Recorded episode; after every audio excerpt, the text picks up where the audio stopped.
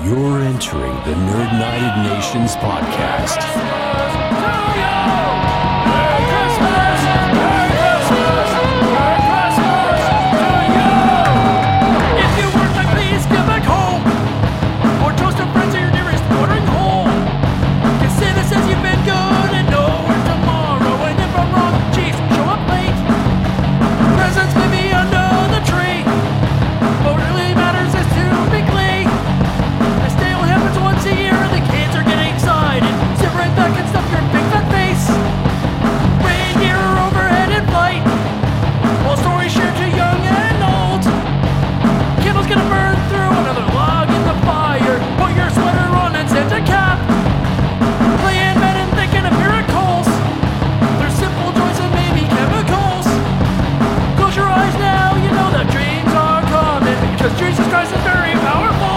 Christmas.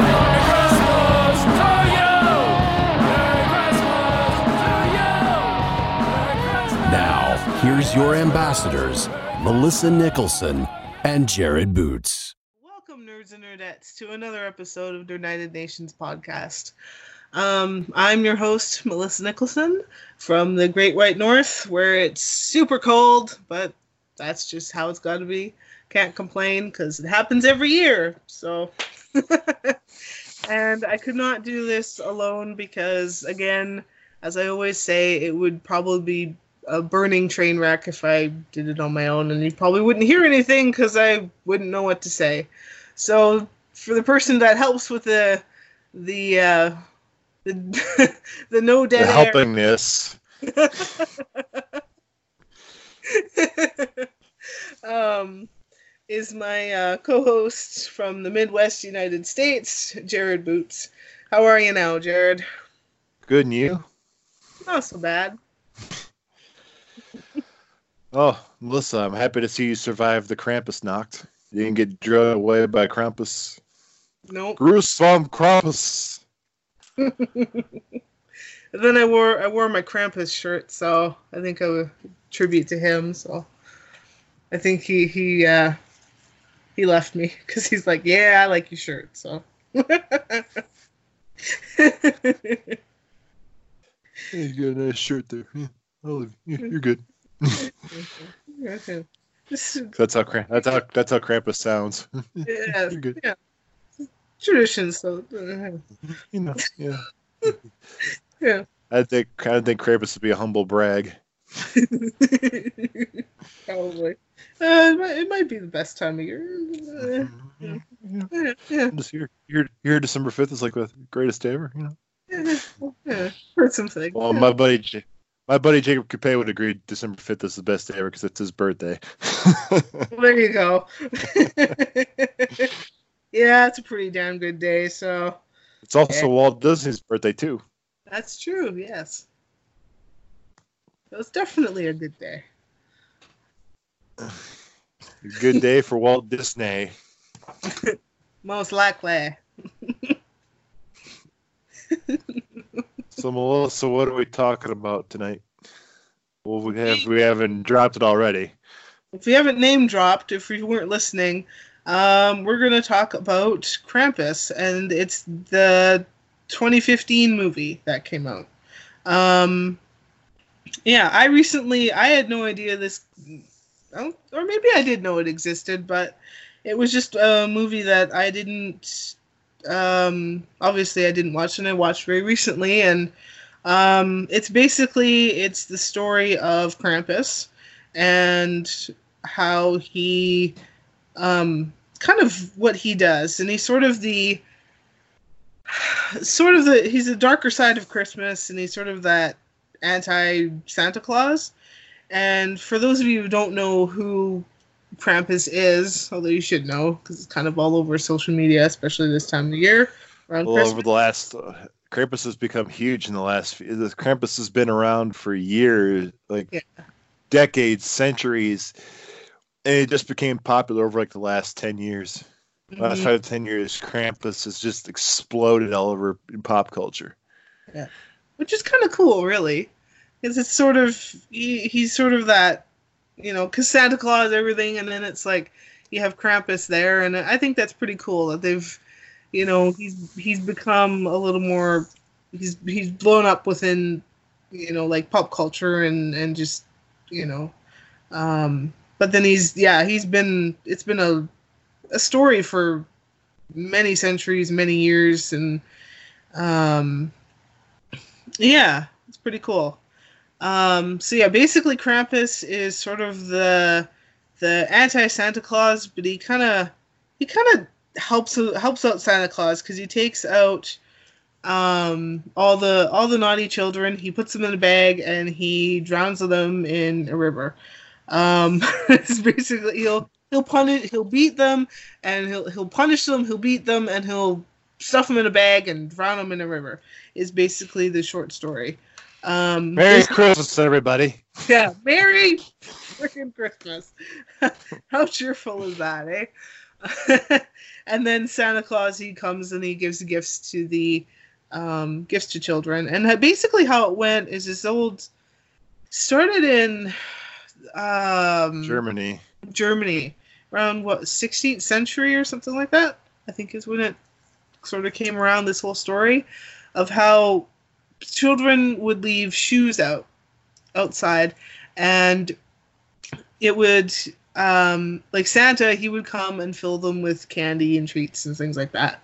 And then or if you were a naughty child then it would be Krampus coming and doing what he does to naughty children and then he would come first and then santa would come and um, so yeah it's there's a lot of different iterations of this story which is kind of interesting. Like it's not just drowning them in the river is one story but then there's a whole bunch of other ones that kind of it's all sort of changed but it's still basically the same story which is which is kind of cool so um yeah i think krampus is a neat a neat character definitely.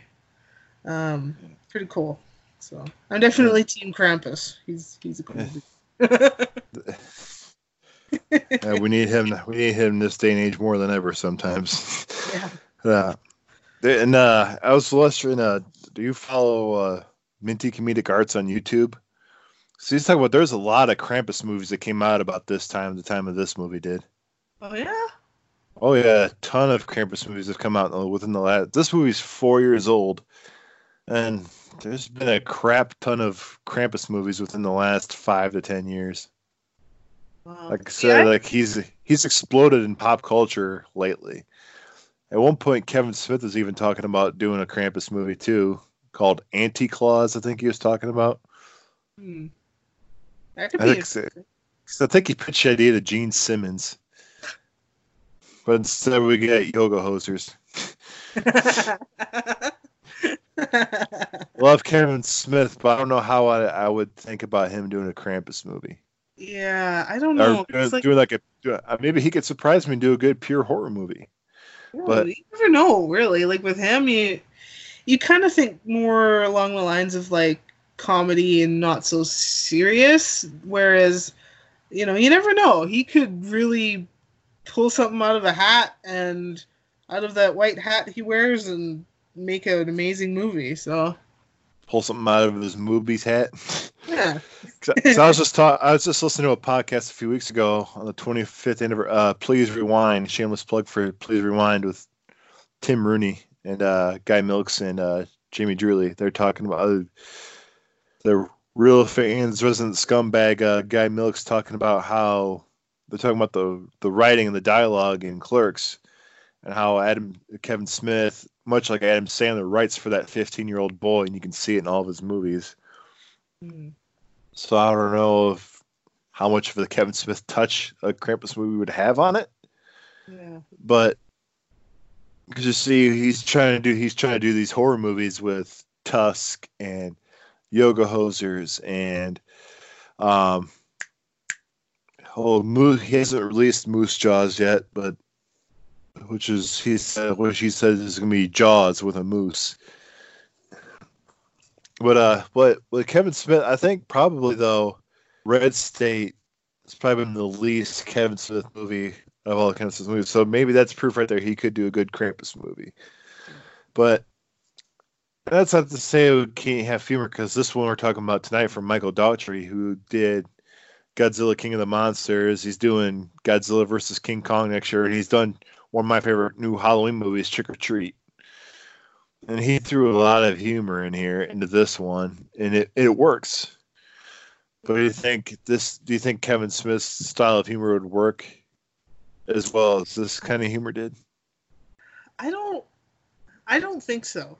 Because like you said, it's more that sort of 15-year-old boy sort of humor. Like it's it's not yeah, like I think he could have some more like he could have more mature humor or whatever, but I don't think so. I don't think it would work very well. It would kind of Well, like I said, he did. He did Red State, and Red State did pretty well, or well, didn't do well box office, but it it wasn't the type of movie Kevin typically makes, and it. yeah, I I've only seen it one time. I enjoyed it, yeah. but so it does prove that he could do something that isn't all snoochie boochies and drug and sex jokes. Yeah. So maybe like I I can't you can't really underestimate him. Like he could he could probably do something pretty cool, but it's just he has to do it first before before you kind of judge, right? But I don't know. Like I think you could you could have a little bit of his traditional humor in there, but not all of it because it would just ruin the film. Right? Because I think you have you'd have to have a little bit of lighthearted sort of humor in it, but you also have to keep with the seriousness and sort of that little bit of dark for a horror movie itself, right? So, um, yeah, I don't know. It could work, but it couldn't work. But then you also, again, you can't underestimate the guy. So, yeah, Oh, so how about we dive into the Michael Dougherty's 2015 Krampus? The Dougherty, uh, Dougherty, Michael Dougherty. yeah, So uh, you said you just watched it for the first time right before we recorded this episode, and I told you, and I think the I didn't see this in theaters. I I know I wanted to, but I never got around to it. yeah, So I probably watched it whenever it came out on Blu-ray DVD few months later. And, uh, one thing we discussed right away after you watched it is how it had a very touch of Gremlins to it, very Gremlins touch to it. And that was like one of the first things I thought of when I watched it. And then I watched the special features on the Blu-ray that day, and it talked about behind the scenes about how it was he was very influenced by Gremlins and Joe Dante in general. Mhm. And you can definitely see it, especially with the gingerbread man scene. You yeah. that's I- that's a very Gremlins. That's that would probably be the only thing I would say gets a little too much. Is that is the it, it's still funny? Don't get me wrong, but it, it, it I think it stands out more than it, it. No, let me rephrase it. It comes off as more goofy. Of all the off the wall shit that happens to this family, I would say the gingerbread man is probably the most off the wall thing, but it still works though. It still, still- does. Like, for for the movie that it is, it it definitely still works. But it's yeah, the goofiest part of the movie is is yeah the gingerbread man and I I kind of that was sort of one of my favorite parts of that movie because it was so ridiculous. Little gingerbread And the- man attacking or And the whatever. char- and David Koechner's character even calls out how ridiculous it is. Yeah. He's like, oh, what is it? This is like, I got my ass whipped by a bunch of Christmas cookies, so trust me when I say I can handle it.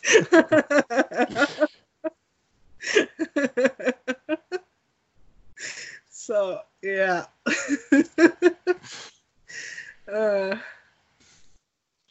yeah. And the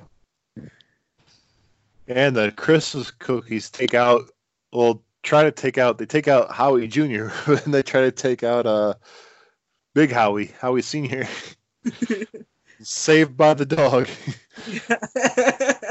He's like, no! And then, but like if there is one specific moment in the gingerbread man scene that's too corny i think it has to be the slow motion dive with the, the Zack Snyder shot Zack slow motion dive with the candy cane before he's saved by his dog Rosie. Yeah. yeah. Um. But it's still well done. I still enjoy the shit out of it every time. I don't know. I don't necessarily do the infamous Robert Downey Jr. eye rolling when I see it that scene, but it's still very enjoyable. it is. Yeah. It's it's a nice break from how because during when he's fighting the gingerbread men, when he's fighting the gingerbread men, uh, Adam Scott, uh, Toni Collette, and the lady that plays David Koechner's wife, they're upstairs fighting the Christmas toys. And boy, let me tell you what, I was going to say this for later. That Christmas angel, that puppet is something that's made of pure nightmares. Right? That That is. that, like, that angel's nightmare fuel right there. Can you take the word? You just took the words right out of my mouth. I was just gonna say that that is total pure nightmare fuel. And I saw that. I was like, holy. Er- Everybody talks about the everybody talks about the Jack in the Box and the gingerbread man, but that that that angel is the stuff of nightmares right there. God, I was I was like wondering, is that gonna be in my dreams after I've done this movie? Like, shit. The scream, the scream it does, like this is a scream, and then the face is like, oh my god. Ugh. I was thinking that should be that should have its own horror movie. God, that would be terrifying as hell. All all all of Krampus's toys. yeah. yeah, that was like yeah, most terrifying moment is yeah, that angel. It's like oh god. That that comes back before Aunt Aunt was it Aunt Dirty. Uh, uh, Conchata Ferrell's character blows it away with the shotgun because they're able to they're able to fight off the toys and then they escape in the vent and they set sick uh, Rosie after them. Then Angel comes back and Conchata Ferrell just blows it away with the shotgun. yeah, Even Uh, when even when that angel's dead, it's still nightmare fuel. it is total nightmare fuel. Uh God. Just I'm looking at a, a picture of it and just remembering it's like god damn that thing is creepy. Ugh. Yeah. I've seen this movie a handful of times. I watched it on actual Krampus Nacht on December fifth, and it's probably one of the first times I thought in my head, like, "Wow, that." I, I did watch. Uh, if if you guys don't follow uh, Minty Comedic Arts on YouTube, he does a lot of ten things you didn't know about such and such. And right now, he's knocking out a bunch of Christmas movies, and Krampus is one he did not that long ago. And he talked about the Jack in the Box a lot and the creature effects for the movie. And um, yeah, I was noticing the I've noticed Jack in the Box before, and um, I but I never noticed the angel before. Nobody ever talks about how creepy that fucking angel is. Angel is terrifying. Honestly, that's the first thing I'd talk about. I'd be like, what about that angel? Ugh. It does make me happy that every Halloween season I walk into uh, our Halloween stores down here in Iowa, and uh, I go to a specific one because they have more top of the line masks for Trick or Treat Studios. Shameless plug for Trick or Treat Studios, not a sponsor of uh, United Nations podcast, but uh, they do a lot of more screen movie realistic uh, masks and they have a Krampus when it's spitting image of this Krampus. So it's the Krampus wearing Santa's face, essentially. Cool. Yeah. They do a lot of they do a lot of good uh, movie accurate masks. That's awesome. Yeah. Haunted house I used to work out, we had the teddy bear mask from this movie, Oh, cool. but uh, which teddy bear doesn't get much screen time in it, which is cool that it gets its own mask. But I think I've probably seen the angel mask around too, and like, ugh, no, thank you. yeah, it's one of those things. That's like, yeah, no, you you know, you have those like horror movie masks that you want, like you you know. But that one, no, I could not. No, that would not be allowed in my house. that would just terrify the hell out of me.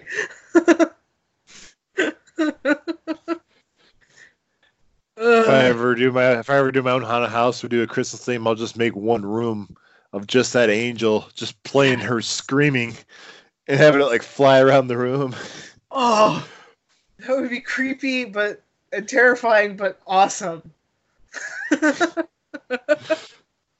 People talk about they even get through clown rooms at haunted houses, so you can survive the angel from Krampus. yeah. yeah. So when I was watching this movie the other night, I had a couple questions that instantly popped up into my head to ask you for this. So, of course, you've seen Home Alone, correct? Mhm. Who is the bigger? And you've seen, and of course, you love Christmas Story, or not Christmas Story. Uh, Christmas, Christmas. I hope you love Christmas Story, but uh, Christmas Vacation. Yes. Christmas Vacation. Oh, Sorry. So many. I'm looking at a cop, my copy of Christmas Vacation right now. Um, so first question I have for you: Who is more unbearable, Uncle Howard or Cousin Eddie? Howard. Hands down.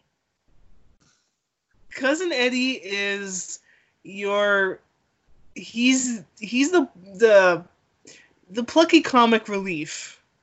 He's he's just dumb and funny and yeah, he's he would be kind of annoying, but you'd still love him anyway because he's just that lovable dummy.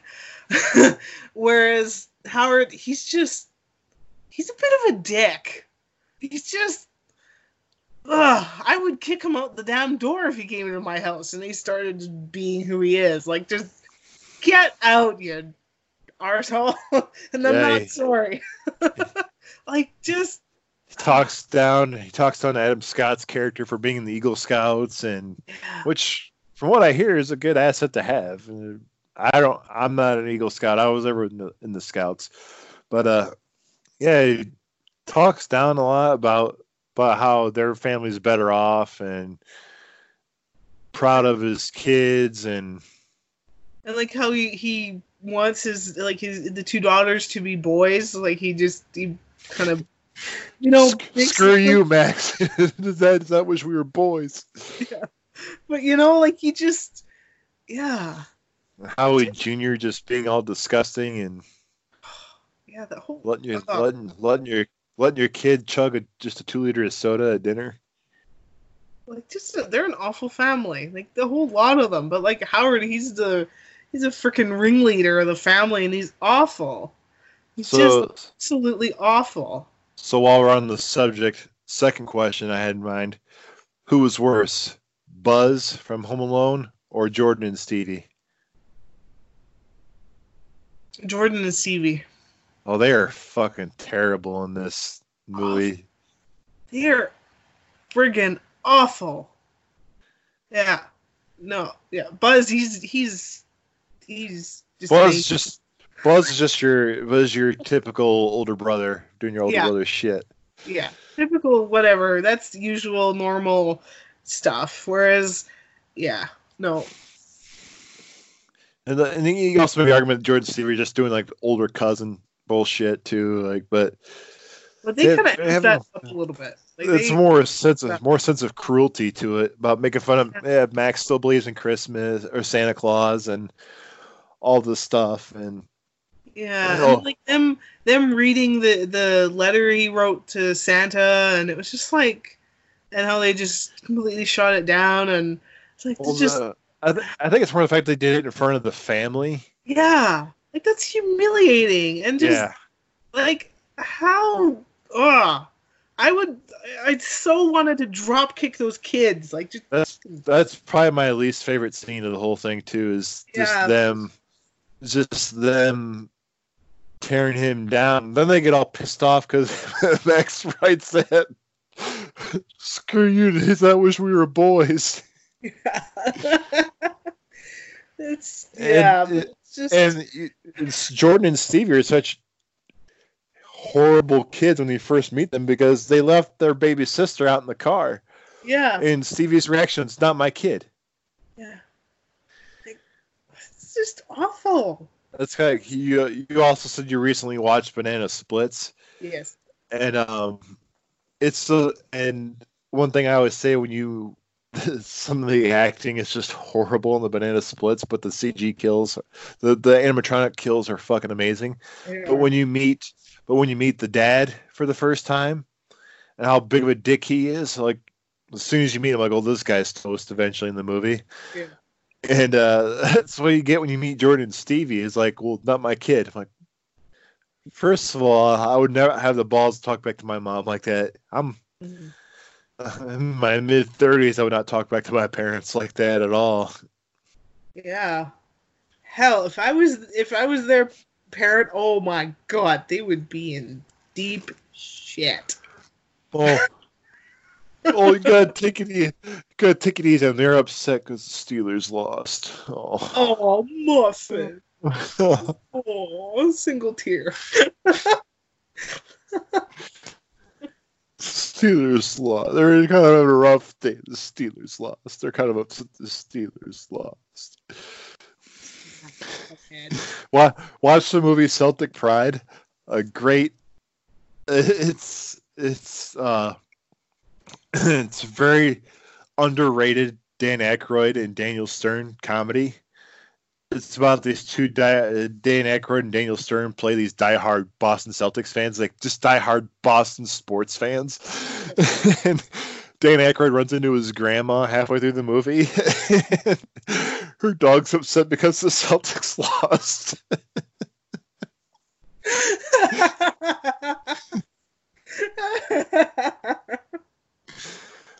I will go on the record and defend that. Like, yeah, I love everything Dan Aykroyd is in. Trading Places, of course, he's in some ghost movie.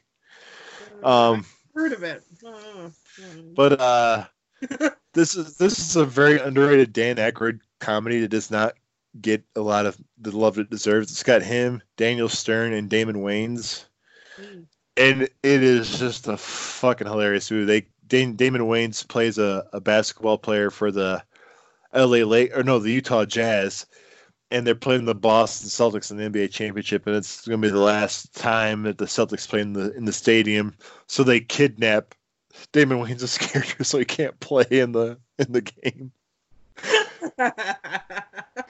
But if you love Daniel Stern, if you love Dan Aykroyd, and you love Damon Wayans, very underrated uh, comedy from them.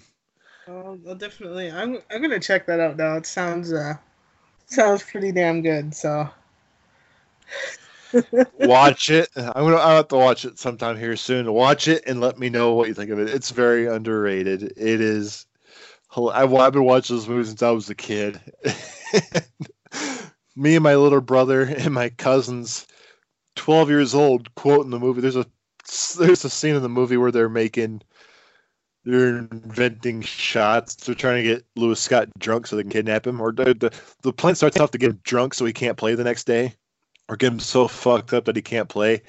But they they do this drink. Dan Aykroyd invents this drink called this drink is called Jimmy's Dick. It's short, fat, but it fills the gap. so go go back 18, 18, 19 years, being 12, quoting this. I grew up in a different time.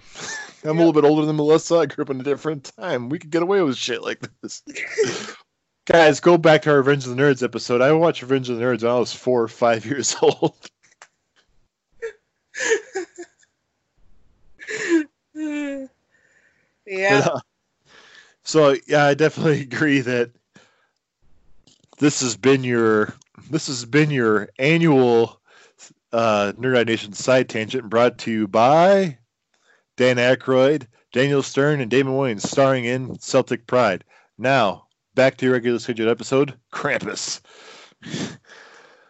So definitely, like Jordan and Stevie definitely are like. I, I don't remember ever being this horrible to brothers or sisters or cousins. Like, yeah, I've been rough on, rough on them. I don't think I've ever been that harsh to humiliate them in front of their family. Yeah. Like even yeah, with me, like I I grew up most of my life, like I grew up with my just my cousins. Like they were my basically my cousins were my first friends. And they're both boys, so they you know but yeah, like we weren't we we like, you know, did stuff or whatever, but we weren't awful. We got along, you know. We we were fine. We weren't awful people to each other, and just yeah. So we weren't. We definitely weren't uh, Jordan and Stevie. Uh, teasing, teasing, teasing, and raz- razzing is one thing, but humiliating is another thing. Exactly, and we would, you know, yeah, we tease, you razz, we whatever, but we would never, we never humiliated because that's just no. We we knew, we knew, we knew not to do that. So, you know, but yeah. Uh, I, th- I think I think you probably need to set them up. You need to set Uncle Howard's whole family, especially Jordan and Stevie, because you need to set up okay. You got to have that contrast between how sweet Max is, and because we don't get much of his sister, no. and uh, so you get you got you got to have the I guess have that contrast between how sweet and innocent Max is, and you gotta have the the other side of the spectrum with Jordan and Stevie and Howie Jr. and that stuff. But now, so you gotta have that cannon fodder. Like uh, as soon as they walk through the door, like oh, these people are toast. hmm But spoiler alert: everybody's toast in this movie. yeah, but yeah, what I I I really enjoyed the movie. I didn't, you know, as I I kind of always sort of say like when I first watched something like I didn't know what to expect from it, so I really I genuinely went in just blank slate, nothing, no other thoughts about it. It just went in and just purely like just watched it and I really enjoyed it. I love how like it was sort of, you know, innocent to start as kind of some most movies will start though that way. It's not going to immediately boom crap happens, but it was that okay, that innocence that whatever, but then you knew, you know, once the dysfunctional family shows up, it's like, yeah, this is the start of things happening, right? And then it just got delightfully dark and twisted and just yeah, it was a good a good solid movie. Um definitely uh yeah, definitely enjoyed it. And now it's it's part of my it's going to be a part of my like Christmas watch list now, so. I watch it every December fifth. Wow. If I don't watch it like in halfway through the summertime, I watch it every December fifth. No ifs, no buts, no coconuts. Yep. I am watching it. Yeah. I'm definitely I'm definitely doing the same now. It's going to happen. So, so one of the first things I probably my one of my first reactions from my first time viewing it a couple years ago was um Omi speaking German throughout the whole movie. That Mm. seemed out of place to you at all, or it just seemed weird, or It it did seem weird. Um, I found it a little creepy. There was just something very unsettling about the fact that she was speaking German like throughout the movie and then there's you know sort of those little moments where she did speak English but it was just it was it was odd out of all the oddness in the movie um it just it I felt it was out of place. Um, I think there there really wasn't any reason for her to be speaking German. Like, why didn't she just speak English? Like, she can be whatever, give her the give her give her the accent that shows she's her- from Germany. give her give her the accent, but don't have her speak the language. Like, it just seemed really it didn't fit when you knew that she could clearly speak English and whatever. I'm not saying it's like, oh, you know, whatever, but it's just, yeah, I didn't. I, I really felt like it wasn't necessary for her to be speaking German throughout the movie. It just no that that I like. So then you're relying on uh, Tommy or Tom and uh, and Max to essentially translate what she's saying throughout the whole movie. So that's so you're only essentially get, getting the gist of what she's saying. yeah If they if they uh, uh, well, it depends if they if they it all did it all depends on if they flat out repeat word for word what she said well, or exactly. if or if or if they train or if they um not necessarily translate but if they uh summarize what she said. Yeah, essentially said she essentially said this. They paraphrase yeah paraphrase thank you. They paraphrase. what she said. But i do i do love when uh Conchata Ferrell uh paraphrase what she said. She says we're fucked. I just love omi's reaction. Eh. Yeah. yeah. yeah. i just love that reaction Eh. We're fucked. Which y'all are. Just wait for the gingerbread man. Uh, but her uh, aunt, but uh, but she met her fate though from the elves. Uh, Yep. because she actually it took right up until five minutes before she meets her demise for her to be uh, Aunt Harriet. Is it Aunt Harriet or is it Aunt Winter? I think it's Aunt Harriet, isn't it? Thanks. I think so. That sounds right. But the it like five minutes up until she goes bye bye that she proves herself useful by taking out all or besides taking care of the baby. For for not liking kids she sure, does take care of the baby quite a bit. But uh that I think she was her I think that was probably my, when I first saw the cast announced for this movie Adam Scott Conchata Ferrell David Koechner.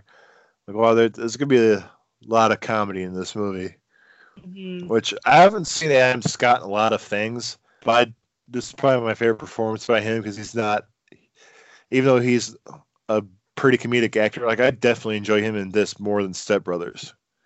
De- de- I was going to say that actually because that's actually I I feel like I've probably seen him in other movies, but I just can't like remember. But I know the Well, most. he has he has like a quick he has a quick appearance in Knocked Up. Mm, Um, he's in Parks and Rec. yeah, he's not. I've- like I've seen him in other things here and there, but I definitely enjoy him the most in this. I think because he's Yeah. not he's, He's not- funny at the same, but but he's not he's not being a dick. Like he's not that that kind of character, right? That usual whatever, like how he is in Step Brothers. Like he's just this. What they what is Will Ferrell called? it? Doucher or something. yeah.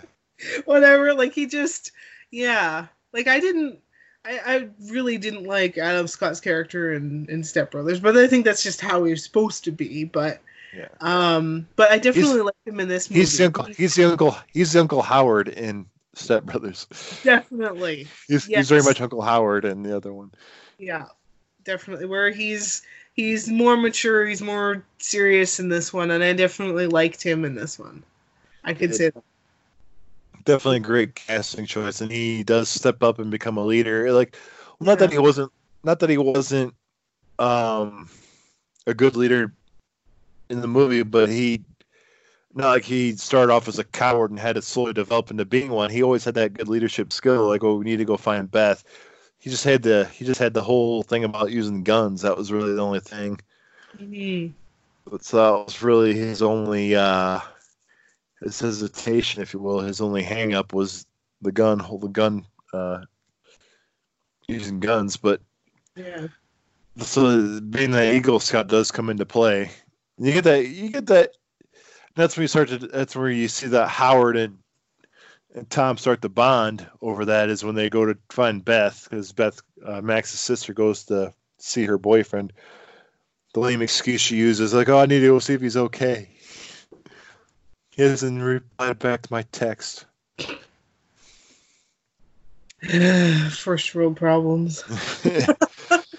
I sent like 30 texts. He hasn't replied back to any of them. I need to make sure he's safe. I could not facepalm hard enough. Like, it's like really. I, I would have been like, no, you're just being stupid. And they don't set up Beth to be the best character ever either, because like she doesn't really defend him when Jordan and Steve are humiliating him. She does rip on Howie Jr. yeah, when they first show up, yeah, but uh, yeah. Like she doesn't do anything. So just having her be the the typical angsty teenage girl. yeah. It's like, okay, whatever. Let's say, hey, you're, you don't like your relatives, but you're not stepping in to defend your brother while they're humiliating him at the dinner table. When, especially after he says he wants, he wants to go back to having that close relationship with his sister. Mm-hmm. Like, you know, step in and defend him. Like, Like, come on, yeah. man. You, you gotta. You can't. Yeah, siblings. Yeah, whatever they. You know, it's kind of natural for sometimes you don't get along or you do shit, whatever. But come on, you still you still love them. You still whatever. You gotta come on, grow freaking pair and defend your your sibling. You know, Yeah. like But yeah, I, gue- I guess in a movie like of this caliber, much like Banana Splits or something, or another comedy horror movie or any horror movie in general, you got to have these characters where you got to have your characters you root for to succeed. And you got to have your characters like, well, you're gone, you're toast. mhm. So you got like your your characters like um, Tom and Max and Omi that you don't want to see anything bad happen to them, or even uh, Howie's wife, Howard's wife. You don't really want to see anything bad happen to her either. Uh, but like then you got Uncle Howard and Conchata Ferrell and Jordan Stevie and Beth and uh, Toni Collette's character kind of on the fence about. She does come off as being a little pretentious in some of the stuff like she's trying too hard to be the upper society that she is. But uh, eh, I put her in the middle. Like she's not she's not like Jordan Stevie and Uncle Howard level, but she's not necessarily like Max and Omi level. Mm, well, exactly. Yeah, she's yeah, she's definitely in that in that middle because she's she's trying to be the the perfect whatever and and a little bit snobby, you know, but she's not she's not an awful human. I wouldn't call her that. It's not like everybody else, you know. So yeah. So speak so speaking of Beth, she is the first one to bite the dust in this movie. Yeah. Uh what'd you think about that uh that first tease of Krampus when you see him jumping from rooftop to rooftop chasing down Beth? I thought that was That's, that's probably the bet my favorite part of that whole scene is him jumping from roof. You see him in the background jumping from roof to roof. Yeah. Like holy fuck, this fucker's huge. yeah. Good thing all good thing all the people in those houses are already dead because they're like, what the fuck happened? What's that on the roof, Todd? I don't know, Margot.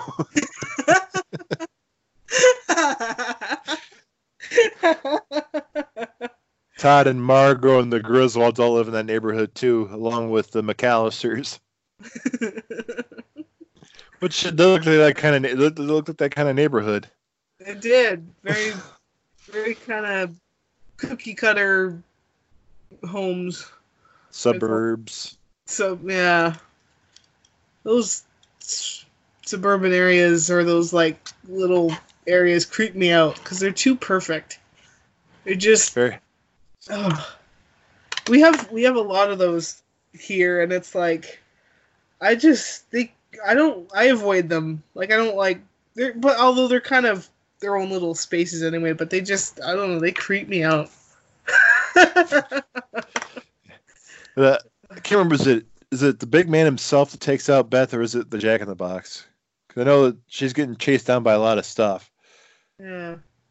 Her death is probably the least memorable for me because her character is. Beth is probably one of the characters you care the least about, just Well, because I in it so briefly and Yeah, I think it's the Jack in the Box. That's my first thought, but I may be wrong. Don't quote me on that one, but I feel like this. because she's yeah she's getting chased down by him, but then I think it's the yeah. Because you see, cause you see Krampus chasing her down. The elves are chasing her down. Oh, I remember seeing the. I remember the Jack in the Box. Like you see the box, you don't see him in his full form that you do later on when he takes out. He takes out uh Stevie. I think he takes out. Yeah. Which I really wish Jordan would have gotten a better takeout scene because she was the bigger bitch of the two between Jordan and Stevie. Mhm. She just gets she just gets thrown in the pit like Max does. I'm like, oh come on. The elves take her away and she gets thrown in the pit. Like how come the how come the Jack in the Box didn't take them both out, man? Come on. Exactly. When you when you have those absolutely irritating characters, you need to have a satisfying kill. I'm just saying. Yeah. Like how have, how like- Howie Jr. Howie Jr.'s not as terrible as Jordan Stevie. Like, yeah, he's disgusting and like belching at the dinner table and but he's got a more memorable he's he gets taken out more memorable way than than Jordan does. Yeah. Just like not fair. He should they should have gotten the more memorable one because that would have been completely satisfying. Well, you know? Ste- Stevie does, but you don't. You see Stevie's feet hanging out of the Jack in the Box's mouth. Mm. Which at what point? Why? Why didn't Jordan just run? Right. But then that's just people in movies, right? They just you run. It's like, come on, and then they just they don't, and then that's how they die. Yeah. uh, they should have put red shirts all on that family. Pretty much. All Uncle Howard's family's all red shirts. Well, you, you could tell them. I don't know if. It, I also get the feeling when I watch when you get when you're starting to wrap up to the end of the movie. When I'm saying, okay, we got to get to the plow. We got to get to the plow and try to get out of here. And all of a sudden, they just start getting picked off one by one. So that's when it becomes very red shirt. at that point. So you lose all three adults at that within like two minutes of each other. Mhm. So what time? And wait, do we lose Uncle Howard before we leave the house? So right before we leave the house, we lose we lose the aunt. Yeah. and We lose Omi, and Omi makes the big sacrifice. Omi sacrifices herself to Krampus because she reveals that uh, she had to run in with Krampus before because of her childhood. She had run in with Krampus before. Krampus took her family but spared her as a warning. So she sacrifices she sacrifices herself to Krampus so the family can escape. Do we lose Uncle Howard before that? Or do we lose him as soon as they walk out the door? I think it's when they're out the door. When they're out the door, then he's gone. Yeah, because it's everybody's out the door, and then, and then the big thing, and then I think he, yeah, he gets picked off after that. and the elves travel underground like they're Bugs Bunny or sandworms from Beetlejuice. You hate them. I hate them. Yeah, Those elves move quick. They sure do, man. They, they don't waste time. But yeah, it, it's uh, that's the one. I'd say that's one scene in the movie you tell they're okay. They're starting to wrap it up. They're trying to bring it home. It's just picking off so many characters in that scene. Well, I think they last. They all survive the like those three. The three surviving adults. They survive the onslaught of the toys in the attic. Mhm. And then all of a sudden, all of a sudden, they get outside and they just get picked off left and right by the elves in the snow. So like, okay, we're trying to trying to bring it on home here, aren't we? Yeah, yeah. It's like, oh yeah, remember we have to end this movie, so okay, let's just mass kill. yeah, so they wipe out. They wipe out.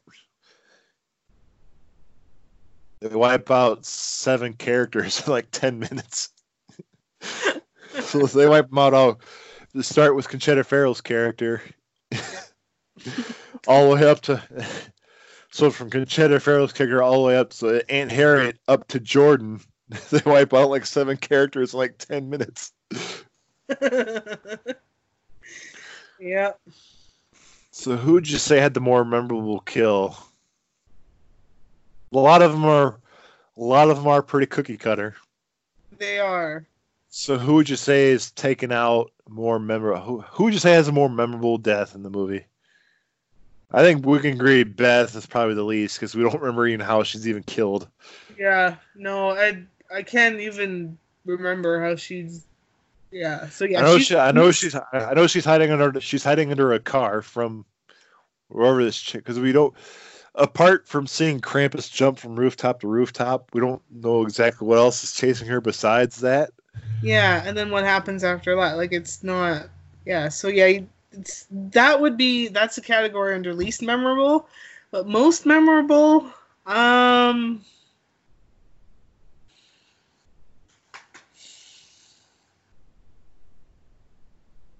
Hmm.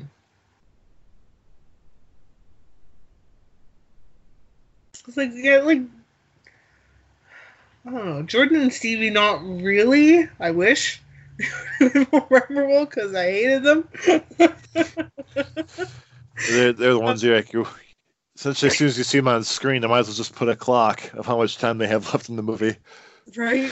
Just okay. This is how long they have and when they're gonna die, and it needs to be satisfying kill. So And and Jordan doesn't get Jordan doesn't get a satisfying kill. She gets the same fate as Max, yeah, like that. That which was I'm which I'm sure they all got the same fate. We just see it happen to Jordan and Max. yeah. So I guess Uh, you could say Jordan gets taken away in a very zombie film like fashion. She gets ripped out of the snowplow truck yeah. by the the elves. hmm But uh, so you almost have almost have like two choices. Either have Conchata Ferrell getting ripped out of the window by the elves, or you have Howie Jr. getting taken away by the gingerbread men. Yeah, that's where I'm at. I'm like, mm, I vote Howie Jr. yeah, I'm gonna go towards him too because I think that was, yeah, that was the one I most remember out of kind of everybody really. Um, yeah, I'm gonna go with that one. That's the most Yeah. memorable.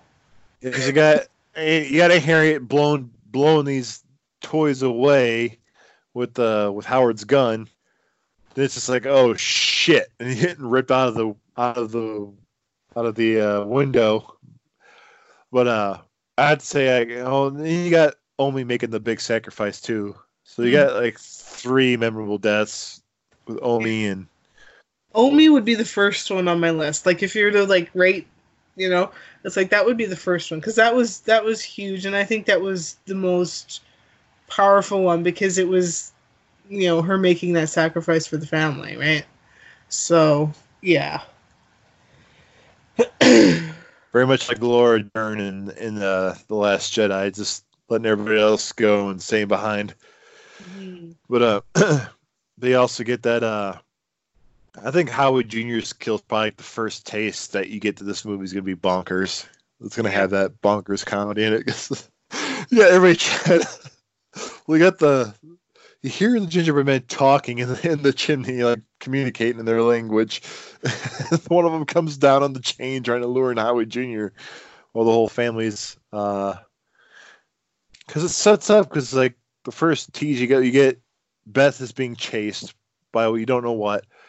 Tom and Tom and Howard go to save Beth or find Beth, and you get something attacks Howard in the snow. You don't know what it is.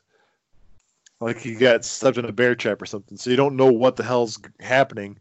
Yeah. Then all of a sudden, a few minutes later, the family's all sleeping in the living room together, and this is gingerbread man dangling on a freaking chain like a fishing lure in the middle of the fucking chimney. And of course, Howard Jr. goes after it. And I do love that reaction of the gingerbread man when he's he's uh like like Chucky, he's in doll mode. The lure in the lure in Howard Jr. all of a sudden Jr. takes a bite out of it becomes the life and but you get the whole family fighting against um, I'm assuming that's the elves that are probably having on the other side of the chain yeah, trying to pull him back up. you got the, the whole family just you a whole tug of war with Howie Jr. And Uh, I'd say this is probably Toni Collette's best acting in the whole movie too, is because she's the one that's trying to hold on to Howie Jr. and yeah. Hey, this wouldn't have happened. Omi told you to keep the fire hot. hmm She warned you keep the fire hot. But nobody listened. Well, Howard Jr. us. Well, Uncle, to be fair, Uncle Howard fell asleep when it was his job to keep watch. So, which is uh, a stereo, a horror, a horror movie stereotype. Somebody's got to keep watch, and the person that's keeping watch falls asleep. So, Yep.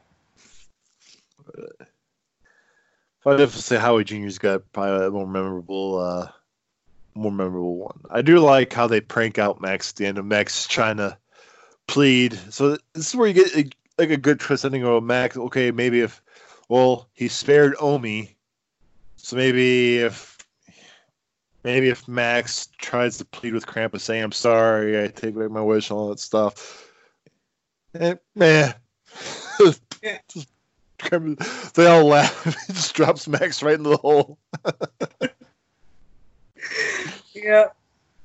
I, I like that. Like I like that it wasn't like oh pleading for for what you know saying sorry or whatever, and then it wasn't the usual oh okay.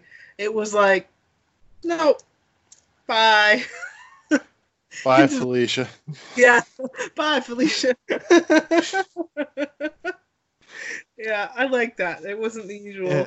thing. Just I thought ah, I thought Max I thought Max calling Krampus an asshole was kind of uncharacteristic.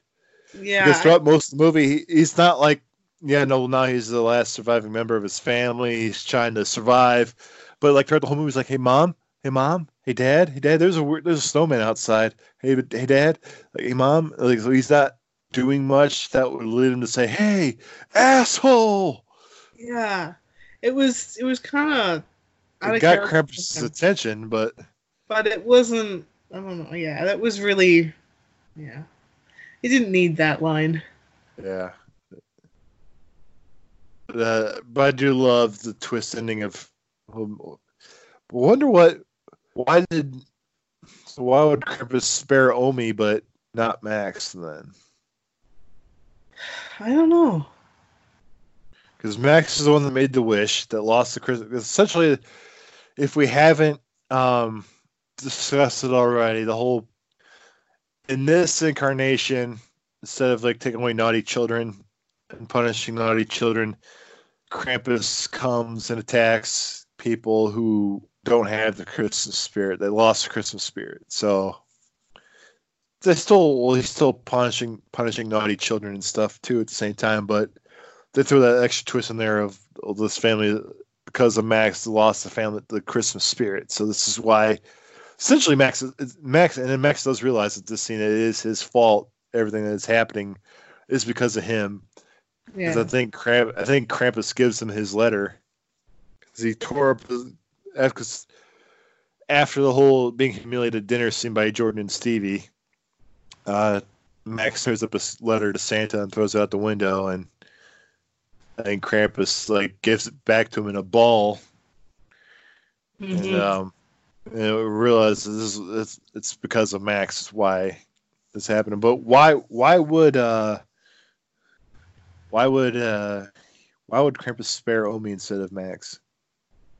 Because I don't, you know what? I don't think, like, Omi didn't really do anything, unlike Max, who wrote the letter and had the wish and all that stuff, and it was essentially sort of his fault. Where Omi was just, she had her experience, but then she was spared because she was like a young child and she, you know, so I don't know. She didn't have that much. Oh. She she was more innocent because Yeah. uh in Omi's backstory, which turns which I I do love. Some people don't really like this part of the movie. I do kind of like the movie, the the 3D stop motion style animation right in the middle of a. It's a good Christmas toss back, good Christmas uh, seasoning to it. Um, Mhm. Omi's backstory growing up in Germany, which we, we seem to be Germany or maybe Austria or something. Um, growing up in rough times, like she gets uh, robbed for the she went to go get uh, food for her family, food taken away from her by other people. Um, then her parents fight, and one of her parents tears up her Santa doll. And you see Omi get up, young Omi get upset about it, and all of a sudden Krampus comes, and takes her family away, Mm. and leaves her the bell as a reminder.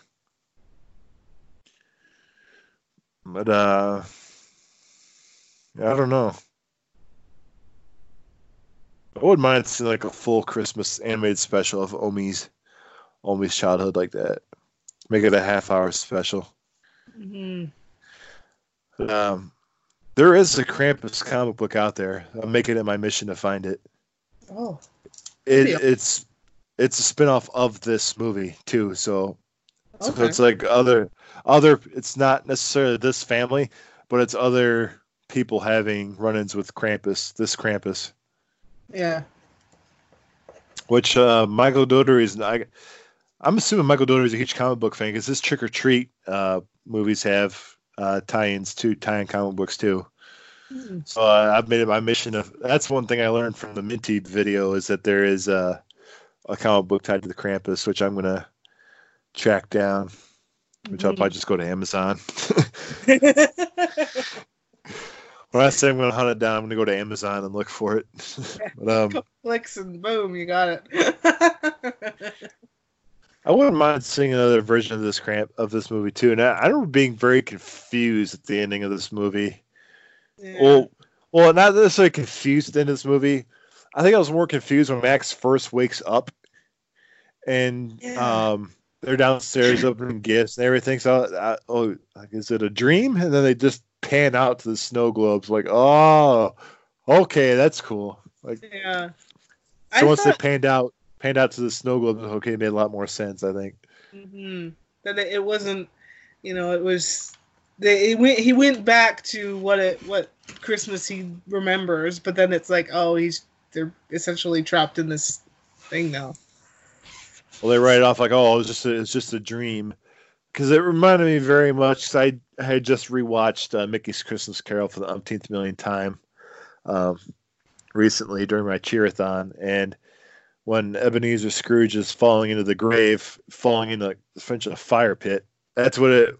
That's what Max's death reminded me of, and it cuts to, and very similarly, I wonder if this is what Michael Dougherty had in mind of uh, having this Christmas Carol tie-in of when Ebenezer Scrooge falls into the fire, he wakes up, he's in bed, it was all a dream. So I wonder if that's what he was going for because you see Max fall when Krampus drops him into this pit. The next thing you see is Max in bed. Wonder if it was all a dream. Yeah, that could be a little inspiration from that. If it is, bravo. Yeah.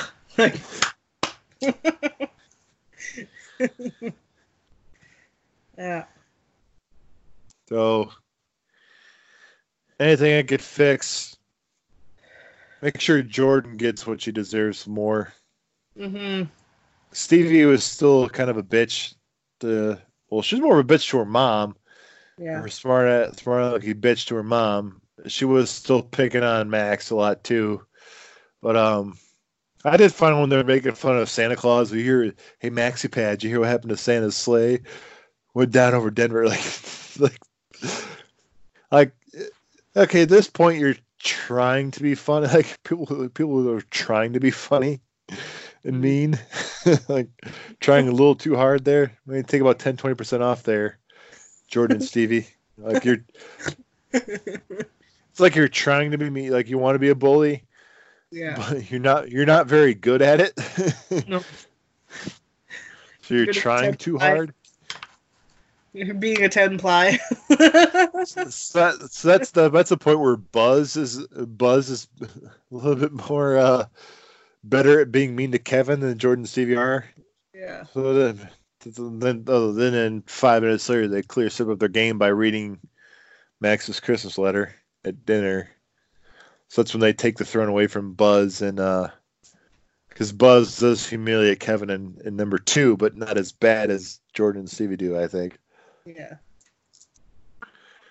Well, I would say I think it, Jordan and Stevie. Uh, Stevie kind of does, but Jordan doesn't get to come up and sh- she deserves. I think. Yeah. No, that was yeah. That's probably one of my complaints. Is like, yeah, it should have been, should have let her go a little more satisfying, but satisfyingly, I guess. Well, Like, just- well, we do learn Krampus is like the master of ventriloquism. Yeah. um, how they Jordan and Steve fall for the fact that Beth is in the attic or some shit when they try to go try to find the bathroom. But yeah, Beth just came home walked right by everybody in the house. Everyone's worried about Beth. She just walks right by everybody in the living room and goes straight to the attic. Yeah, Jordan See, Yeah, she's up there in the attic. Yeah. yeah. You dumb idiots.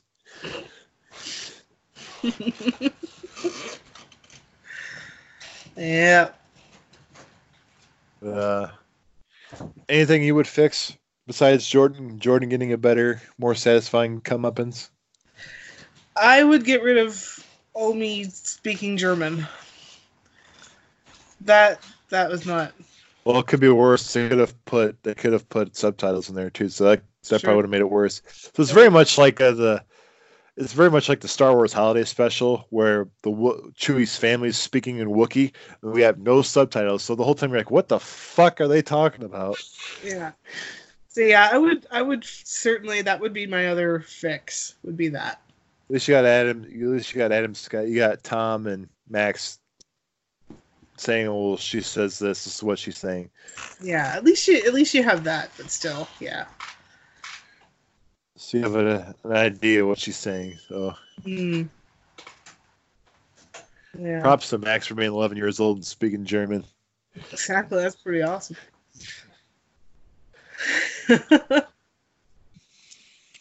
Uh, now that you've added this to your yearly cheerathon, I think we can bring it on home. I think so, so. uh,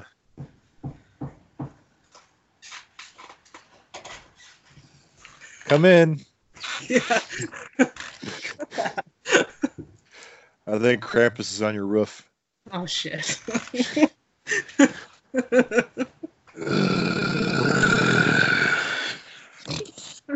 As I just sit here and laugh, it's like, yeah. I'll insert, I'll insert bells and chains there. Yeah. Well, guys, this is the last episode you'll hear Melissa on. You can find her in snow globes from now on.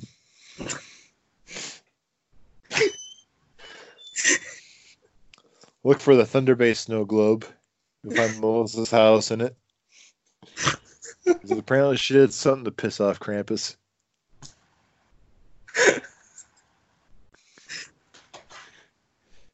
And if you guys didn't hear that, there's some loud footsteps going on in Melissa's house. perfectly, perfectly, perfectly timed. Yeah. Good job, Mom. Yep. Good job. Give her props for that one. So, uh, we're gonna bring this episode of Krampus on home. We highly recommend this movie. If you like a good horror comedy, if you're a fan of Joe Dante, if you like those Joe Dante, because Joe Dante when he does his horror comedies, it's got that certain touch where it's a good balance, much like American Werewolf in London. It's and Gremlins and Piranha and it's got that good balance of horror and comedy. Killer Mhm. Clowns from Outer Space, good horror comedy balance. So definitely check out Krampus this year. hmm So Worth a watch. Yeah. Let us know what you think. Um, you guys know where to find us on the social media. Don't forget to like and subscribe us on Apple Podcasts and Podbean. Find us, search out, spread the word about us. We're a small podcast for now. We got a small community. We'd like to be a little bit larger community. Spread the word of nerd. Should be our new catchphrase. Spread the word of nerd. So, on behalf of Melissa, I've been Jared with Nerd Night Nations podcast. We like to say, Happy Krampusnacht. See you next time. The thoughts and opinions expressed by your ambassadors and their guests are theirs and theirs alone. and do not represent the companies they happen to work for. Thank you so much for listening, and we'll see you next time. Thanks for listening, guys.